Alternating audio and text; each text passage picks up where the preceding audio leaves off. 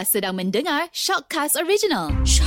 Jika anda diminta masuk ke sebuah bilik gelap untuk disoal siasat, apakah anda berjanji hanya akan berkata yang benar-benar?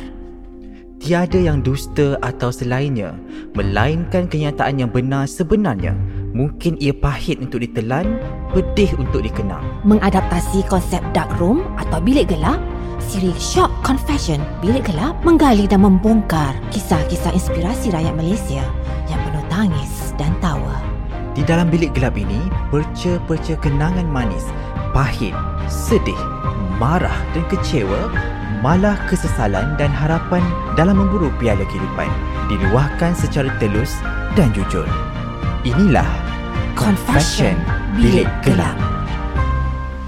Kita kini kembali bersama Datin Hajah Norlina Alawi. Kalau Mama boleh imbas satu momen Mama, momen yang paling mencabar. Maknanya bila kita lihat semula ke belakang Mama kan, apakah satu momen yang paling challenging yang buat Mama rasa macam kadang-kadang macam nak give up, macam tak boleh. Okay. Nak, nak lepaskan semua ni Mama. Pernah tak Mama rasa macam tu Mama? Pernah. Mhm. Bohong lah kalau saya tak pernah. Saya pernah 2011. Mhm. Yalah kita ni bila ada pertumbuhan NGO, persaingan NGO ni banyak. Mhm. Walaupun saya memang tak utamakan untuk menagih simpati dengan minta sedekah ataupun minta sumbangan. Mhm. Tapi NGO tetap NGO. Bila orang nampak kita NGO, tapi kita rumah kita adalah keluarga. Mhm. Anak anugerah saya pernah ingin dirampas oleh pihak lain. Oh. Kalau saya silap, kalau saya lemah, Mhm. saya tak bertindak cepat, Mhm. memang anak saya akan anak saya akan patah balik kepada apa yang dulu sebelum saya dapat dia. Maksudnya cuba dirampas oleh pihak yang lain. Mhm. Satu konspirasi untuk jatuhkan saya. Mhm. Jadi kalau jatuh Noli nak lawi mas- maka bila dia dimasukkan ke ke balai polis ata- ataupun ke lokap mungkin Mhm. sebab dengan alasan saya mendera anak saya mak- maksudnya mendera tak tak bagi dia sempurna Mhm. uh, sakit HIV tu sampai meninggal kan maksudnya anak-anak saya meninggal tu jadi ada pihak lain nak merampas anak saya yang masih hidup Oh. lagi dua orang lagi Hmm. tapi nasib baik saya bersyukur saya berusaha saya dapatkan risit-risit apa semua yang saya beli ubat anak saya di farmasi saya pergi buat uh, test dekat lab saya dapatkan uh, test lab tu Hmm. lepas tu saya bagi mereka makan suplemen yang baik-baik Mhm. tapi yang paling penting saya pun bela bukan bela anak tu seorang saya bela abang dan kakak dia sendiri jadi kakak dengan abang dia yang menyelamat mereka berkata mama tak pernah dera kami mama bela kami sehabis baik apa yang dia ada dia akan bagi pada kami dan dia bukannya rumah kami bukan rumah kebajikan rumah kami bukan rumah anak yatim inilah rumah kami yang kami dapat berlindung bersama mama dan juga abah dan juga adik-adik yang lain. Jadi memang masa tu memang ya Allah takut dia. Ah. Tak boleh tidur malam saya sebab saya kata ya Allah kalau aku tak pandai aku tak bijak aku akan hilang anak aku ya Allah. Memang saya promosi persatuan. Saya YDP persatuan. Kalau kes saya orang ambil saya tak rasa sangat. Tapi bila anak saya orang ambil, ya Allah. Sebab saya sebab saya ambil mereka sebagai anak yang angkat yang sah. Sah. Anak Bila nama anak tu Ya Allah Ibu tu sanggup buat apa je Sanggup segala apa Semua memang sanggup dia kerja Mama beli anak ramai ni Mama tak nak nampak Anak mama ni macam anak yatim Mhm. Mama tak nak nampak daif mereka Kalau apa yang orang lain pakai Mhm.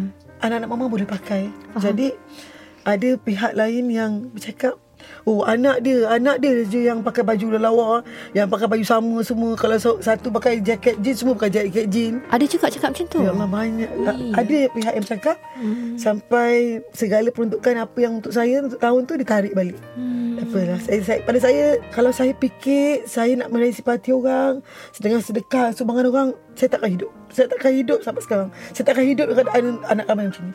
Jadi saya kena Buang jauh-jauh minda negatif tu. Saya kata Aku bela anak ni Kerana-Mu ya Allah. Aku berjuang Untuk bela anak ni Kerana-Mu ya Allah. Bukan atas simpati orang lain. Aku berharap atas simpati kau saja ya Allah.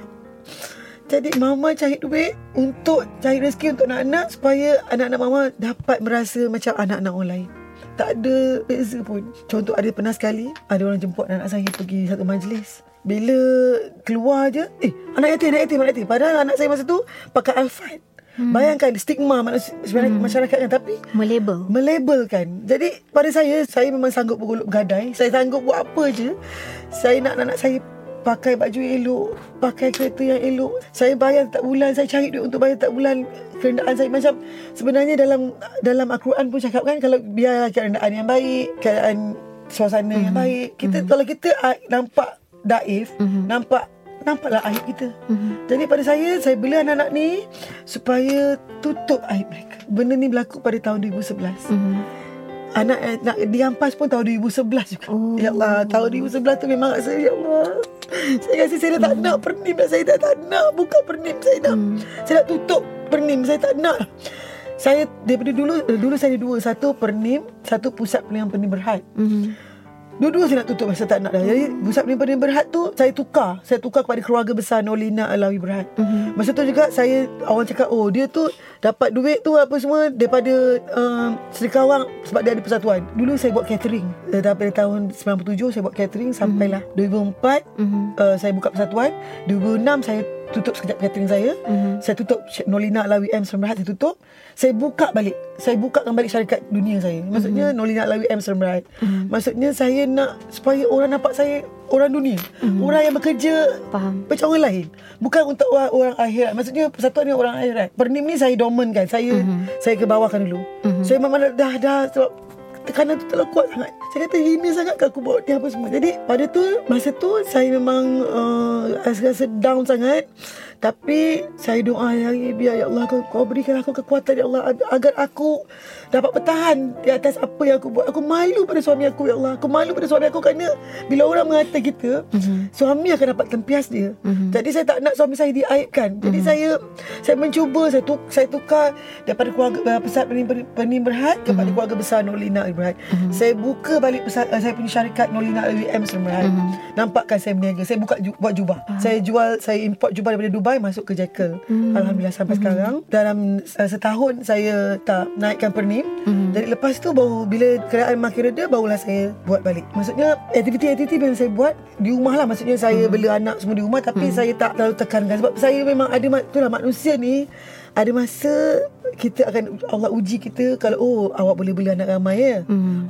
Allah akan uji benda yang kita tak mampu nak buat. Faham. Jadi memang tapi ujian-ujian tu alhamdulillah saya dapat atasi hmm. dan sekarang ni alhamdulillah hingga kini memang anak-anak kandung anak-anak angkat masih lagi duduk satu rumah. Alhamdulillah. Tak ada beza hmm. anak-anak angkat hmm. dan anak kandung alhamdulillah berjaya ke Menara Gading. Hmm. Anak kandung saya tujuh orang, hmm. lima yang dah uh, masuk universiti. Hmm. UiTM, UiTM, wow. UiTM, UiTM, Politeknik wow. Kut Lanas. Hmm. Alung buat accountant. Uh, dia belajar accountant, account. So, sekali dia account accountant saya. Anga dia chemical engineer. Mm-hmm. UiTM, Alung UiTM Melaka. Mm-hmm. Anga UiTM Shah Alam. Mm-hmm. Uda mechanical engineer, UiTM wow. Shah Alam. Acik uh, bisnes antarabangsa, UiTM Melaka. Masih belajar lagi. Tengah belajar. Yang nombor lima, Politeknik uh, Kut Lanas. Dah habis belajar. Tapi, semua rupanya bila dah habis belajar tu, semua kerja dengan saya balik. Hmm. Alung accountant saya. Hmm. Uda sekretari saya. Kembali sekretari. menabur bakti. Yes, untuk adik-adik dia sebab Betul. pada mereka kalau mereka bekerja di luar, mereka akan jadi selfish. Hmm. Mereka akan jadi untuk utamakan diri mereka sendiri. Faham. Tapi kalau dia bekerja dengan mak dia, menolong adik-adik dia, rezeki tu dibagi sama. Jadi hmm. itu yang anak-anak saya buat. Satu lagi soalan mama. Kita lihat kan, orang selalu berkata di belakang kejayaan lelaki ada seorang wanita yang menyokongnya, yang menyangganya kan. Tapi sekarang dalam konteks mama sendiri saya lihat di belakang mama pasti ada seorang lelaki yang menyokong mama. Jadi bersama dekat studio juga kita ada Datuk Saleh bin Haji Sukir. Yeah. Ya Datuk, terima kasih kerana menemani kami dan mama pada hari ini. Saya nak tanya satu soalan pada Datuk. Datuk sendiri uh, melihat mama, tahu background mama uh, mengambil tanggungjawab menjaga anak-anak anugerah ni, Datuk rasa takut tak Datuk macam ish beraninya dia mengambil tanggungjawab yang sangat besar sebab bersama-sama dengan mama Datuk akan memikul sekali tanggungjawab tu kan jadi macam mana Datuk meletakkan diri Datuk agar benar-benar bersedia uh, mental kan secara mental untuk sama-sama mengharungi kehidupan keluarga besar Nolina Alawi ni pertamanya kita ada jiwa uh-huh. jadi jiwa saya minat pada anak-anak uh-uh. ya kalau kita tidak ada minat pada, anak-anak kita akan tak akan menerima uh-uh. benda-benda macam ni ya. Jiwa saya ialah jiwa anak-anak suka pada anak-anak. Mm-hmm. ya kanak-kanak macam tu. Sebab itu saya dapat menerima keadaan yang macam ni. Dan saya tidak akan membezakan yang ni HIV atau HIV mungkin saya tak akan dapat bawa bersama kalau contohnya kalau malam-malam saya pergi minum mm-hmm. saya tak akan bawa ramai-ramai. Saya akan rotis. Mungkin mm-hmm. malam ni saya empat orang. Besok dua orang. Ada sistem ya? Ha, Ada sistem macam tu. Saya buat macam tu.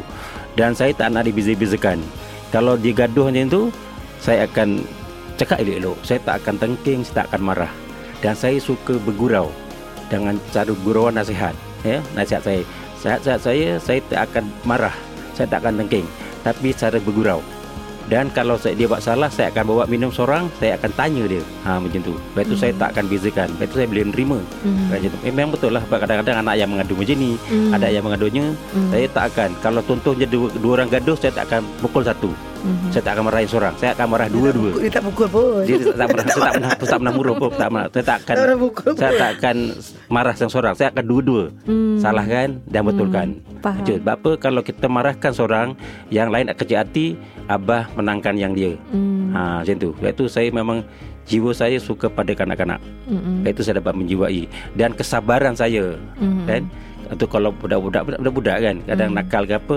kesabaran saya kena kena tinggilah ya macam tu sebab kesabaran kadang-kadang ialah mungkin uh, uh, isteri saya mungkin tension ke stres hmm. ke saya akan coolkan lah Faham. Ha, macam tu ya bagi hmm. dia cool hmm. ha, jangan marah-marah jangan stres jangan hmm. gini-gini ya hmm. kita dah ambil jalan macam ni kita kena menerima hakikat hmm. apa yang ada berbeza-beza ya. Kadang-kadang anak kandung sendiri pun kadang-kadang macam jari, hmm. ada pendek, ada tinggi, ada panjang, ada rendah, dia tak sama Betul. kepala. Sebab itu kita kena terima hakikat lah macam tu. Ya, sebab tu penerimaan saya oleh kerana saya sabar. Mm-hmm. Ha, saya saya menjiwai kanak-kanak. Faham. Sebab saya suka kanak-kanak. Itulah saya yang dapat menerima hakikat ni. Datuk sendiri, apakah kata-kata hikmat mama kepada Datuk yang Datuk pegang sampai hari ini? Dan apa pula kata-kata hikmah Datuk kepada Mama yang pernah Datuk kongsi dengan Mama? Pertama, saya selalu nak kat dia lah. Ya. Redo suami, redo Allah. Sebab itu walaupun kita bela anak-anak macam ni, kita berbincanglah sebagai suami isteri. Ya. Jangan ambil jalan tingkat, jangan ambil jalan sendiri, kita bincang. Sebab kita sebagai suami isteri, bincang. Ya, ada masalah, kita bincang bersama. Ya. Jangan kita ambil jalan mudah, jangan ambil jalan sendiri. Macam tu. Betul kalau kita nak marah anak-anak pun saya nasihatkan kita sabarlah dengan cara elok macam tu. Mm-hmm. Sebab budak-budak ni saya nak kata dia budak-budak ni dia tidak boleh di, bagi kekerasan mm-hmm. ya dia dengan cara gurau senda dia akan menerima. Mm-hmm. Pertama biarlah budak-budak tu kalau ada masalah biar dia suka mengadu dengan kita. Mm-hmm. Jangan sampai budak tu takut untuk mengadu pada kita. Dia akan nanti akan memendam rasa. Susah nak dia kat dia itulah biar kalau anak nak menerima teguran nak nak, nak buat cerita dia macam ni kita terima kita dengar mm-hmm. Ya jangan kita tolak mentah-mentah macam tu apa pula kata-kata hikmah mama Lina kepada datuk boleh mama ha apa kata-kata ya, hikmah ha sebenarnya suami dan isteri memainkan peranan yang sangat penting mama hmm. sebenarnya telah memulakan hmm. perjalanan luar biasa ni jadi hmm. maknanya hadirnya datuk melengkapkannya datuk betul tak datuk yeah. jadi mama apakah hmm. satu kata-kata hikmah mama pernah kongsi dengan datuk untuk sama-sama dan mama tarik Datuk naik kapal saya, ni saya kan. Saya selalu puji ha. dia. Saya kata sebenarnya Allah memberi saya suami yang baik uh-huh. uh, sebab jiwa dia baik. Uh-huh. Memang alhamdulillah memang Abbas orang yang berjiwa lembut. Uh-huh. Macam mama memang kalau suara pun dah garau keras kan. Abah memang lembut, mama memang garang lah. Uh-huh. Jadi memang uh, Allah bagi pair yang baik. Jadi kata-kata hikmah tu kata-kata macam mana eh?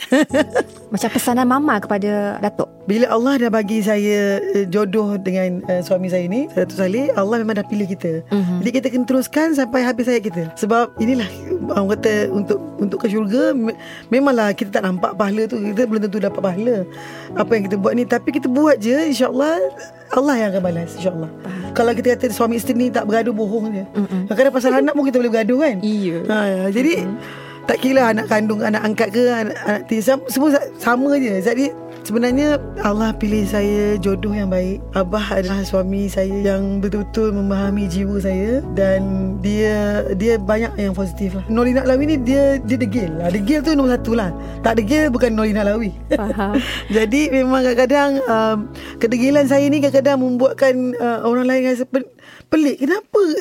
Kenapa dia macam ni? Jadi tapi saya rasa kedegilan tu telah membina kekuatan. Kekuatan dan kekuatan itu telah membina kasih sayang kasih sayang itu telah membesarkan Tapi saya tak saya tak saya keluarga, gagang lah. Keluarga, keluarga besar Nurina Alawi alhamdulillah. Betul lah. Tadi saya sempat cerita pasal anak kandung kan Ayah. yang berjaya di uh, sampai ke Menara Gading. Mm-mm. Anak angkat saya pun anak anugerah saya Mm-mm. pun ramai yang berjaya ke Menara Gading. Mm. Maksudnya Mm-mm. yang masih belajar lagi uh, dekat UTM Melaka, UTM yang uh, anak saya yang berjaya ke UTM Melaka iaitu anak pesakit HIV AIDS wow. yang mak dia meninggal, bapa dia meninggal, dia ada dua beradik adik dia dihantar ke rumah kebajikan yang sanggup terima adik dia kan adik adik HIV mm-hmm. abang dia dihantar ke rumah anak yatim biasa di Kedah mm-hmm.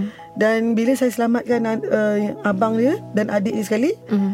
abangnya berjaya alhamdulillah kalau dulu dia gagal 3M tak pandai belajar tak pandai membaca mm. tak pandai mengaji Menulis. apa semua menulis pun tak pandai apa semua tapi sekarang ni alhamdulillah PM dia berjaya dia melayakkan dia pergi politeknik hmm. Premier Pasir Gudang dia dapat hmm. 3.9 pointer dia wow. dan bila dia dah habis politeknik hmm. dia diploma elektronik uh, engineering hmm. dia sekarang ni dapat berjaya uh, dapat uh, teruskan penyajian dia di UTM insyaallah wow. dia akan keluar jadi jadi uh, engineer lah insyaallah wow.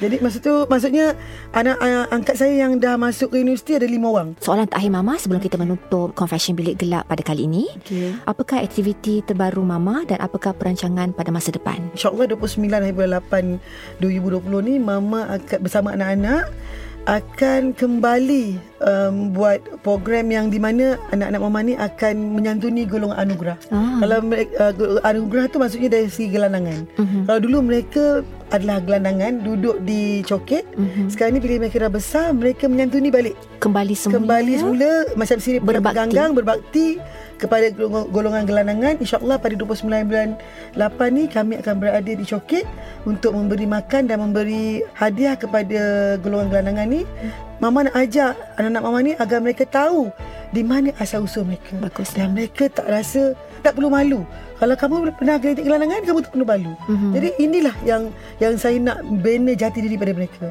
jadi yang insyaAllah dan uh, itu ada program yang terkini yang akan saya buat. Uh-huh. Dan program yang saya dah kumpul sejak setahun lalu. Uh-huh. Saya nak, rumah saya kecil sebenarnya. Uh-huh. Saya nak bina rumah yang baru atas tanah yang saya dah beli. Uh-huh. Yang saya duduk sekarang ni. Saya nak uh, saya nak dapatkan insyaAllah rezeki untuk nak bina rumah tiga tingkat. Mm-hmm. Maksudnya kalau atas sekali untuk anak lelaki, nombor dua ah. uh, anak perempuan dan bawah sekali tu saya nak buat dewan besar mm-hmm. agar saya boleh menerima ramai tetamu untuk berkongsi cerita. Mm-hmm. Uh, nak jadikan galeri uh, keluarga besar Nolina wow. Alawi dan Pernim agar saya dapat berkongsi cerita saya dengan semua masyarakat dalam Malaysia dan luar Malaysia insyaAllah. Wow. Kami doakan semoga perancangan Mama berjalan lancar insyaAllah. InsyaAllah. Okey tu. Alhamdulillah. Alhamdulillah. Terima kasih sebab sebenarnya cerita uh, Mama sangat menginspirasikan, sangat membuka mata. Sekali lagi terima kasih banyak uh, Mama Lina. Terima kasih juga kepada Datuk Saleh bin Haji Sukir. Saya harap semoga uh, perkongsian uh, Mama Lina dan Datuk pada hari ini tentang uh, pahit manis uh, jatuh bangun ya uh, membesarkan dan mengasuh anak-anak anugerah akan membuka mata para pendengar Shockcast Confession Bilik Gelap. Sehingga kita berjumpa lagi untuk episod seterusnya. Bye